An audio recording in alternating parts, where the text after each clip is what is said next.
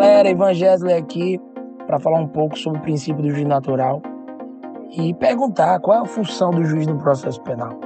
Pelo menos no processo que pretenda ser democrático, de direito, sismógrafo de uma democracia, como disse Roxy.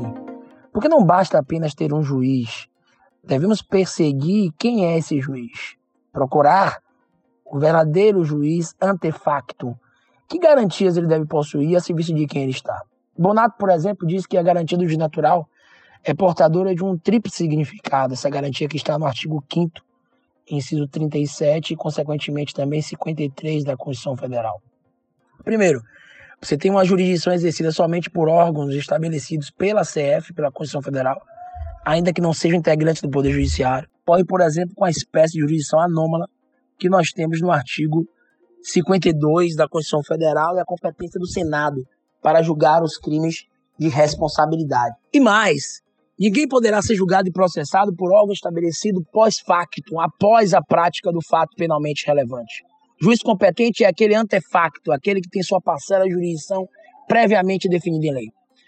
E outro ponto é a ordem taxativa de competência entre os juízes pré-constituídos, excluindo-se qualquer alternativa deferida à discricionariedade de quem quer que seja. Vedação à criação pós-facto, juiz ou tribunal de exceção, como prescreve o 37 da Constituição Federal, em um princípio que é assegurado por uma garantia que está no inciso 53. Esse é o devido processo penal, um processo que não pode ser encomendado e um processo onde o juiz natural não é mero atributo do juiz, mas pressuposto da sua própria existência. Se confunde com a própria existência de um processo. Não se admite um desamor ao princípio do juiz natural. Claro que não está se defendendo aqui uma neutralidade da jurisdição. O princípio do juiz natural tem um elo inafastável com a imparcialidade, mas não a imparcialidade que se confunda com a neutralidade, porque são coisas distintas. Uma imparcialidade objetiva, visibilidade do julgador. A ideia de uma visibilidade de imparcialidade, evitando manipulações dos critérios de definição e protegendo essa objetividade que nós comentamos. Para Ferraioli, por exemplo, a imparcialidade e a independência são garantias orgânicas do juiz. Separação entre juiz e acusação também, o juiz natural e o próprio princípio da obrigatoriedade. Enquanto as garantias processuais são relativas à formação do processo, coleta de provas, exercício do direito de defesa e à formação da convicção do julgador. Essa é a visão de Ferraioli. Auri volta suas atenções, para, por exemplo, para a independência. Não para defender um juiz neutro, como eu disse, mas buscando alguém que possa formar sua livre convicção.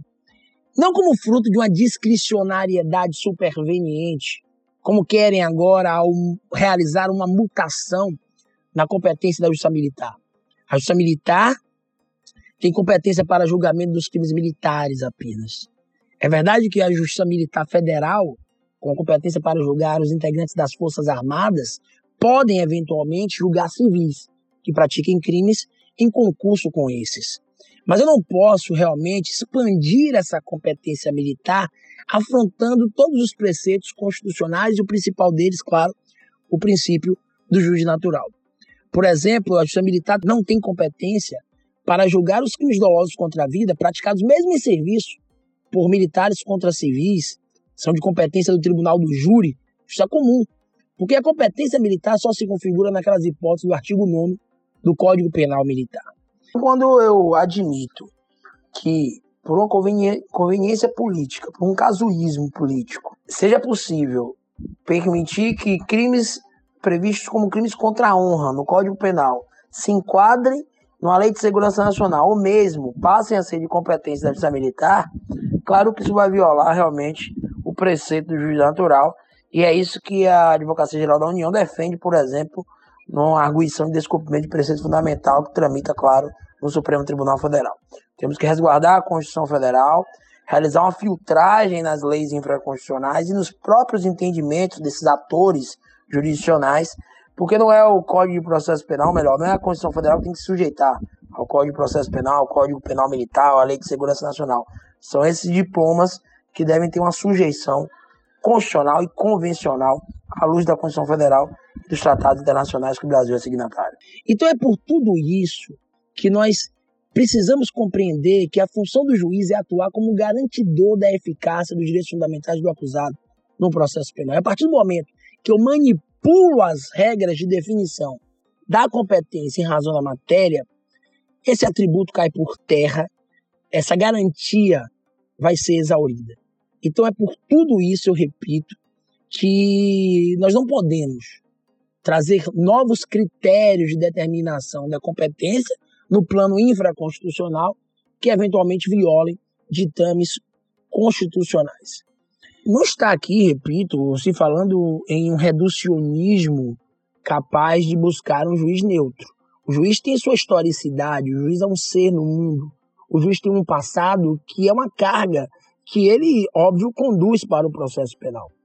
Mas eu preciso ter critérios, é preciso ter critérios objetivos que realmente possam construir uma imparcialidade do mesmo gênero, objetiva no processo penal. Se não há possibilidade de existir um juiz neutro, porque há o seu preconceito, como dizem os franceses, não num viés pejorativo, mas com essa carga histórica, ao mesmo tempo nós não podemos manipular esses critérios objetivos, porque o resultado nós já sabemos qual será.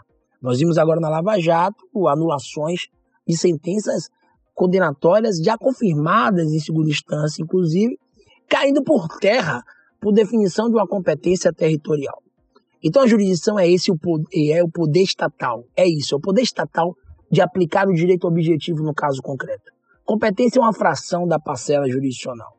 E a Constituição Federal realmente traçou os principais elementos da competência por prerrogativa de função e em razão da matéria. Não pode lei infraconstitucional querer afastar tudo aquilo que está previsto na nossa Carta Magna, na nossa Constituição Federal. Valeu, meus amigos, estamos juntos.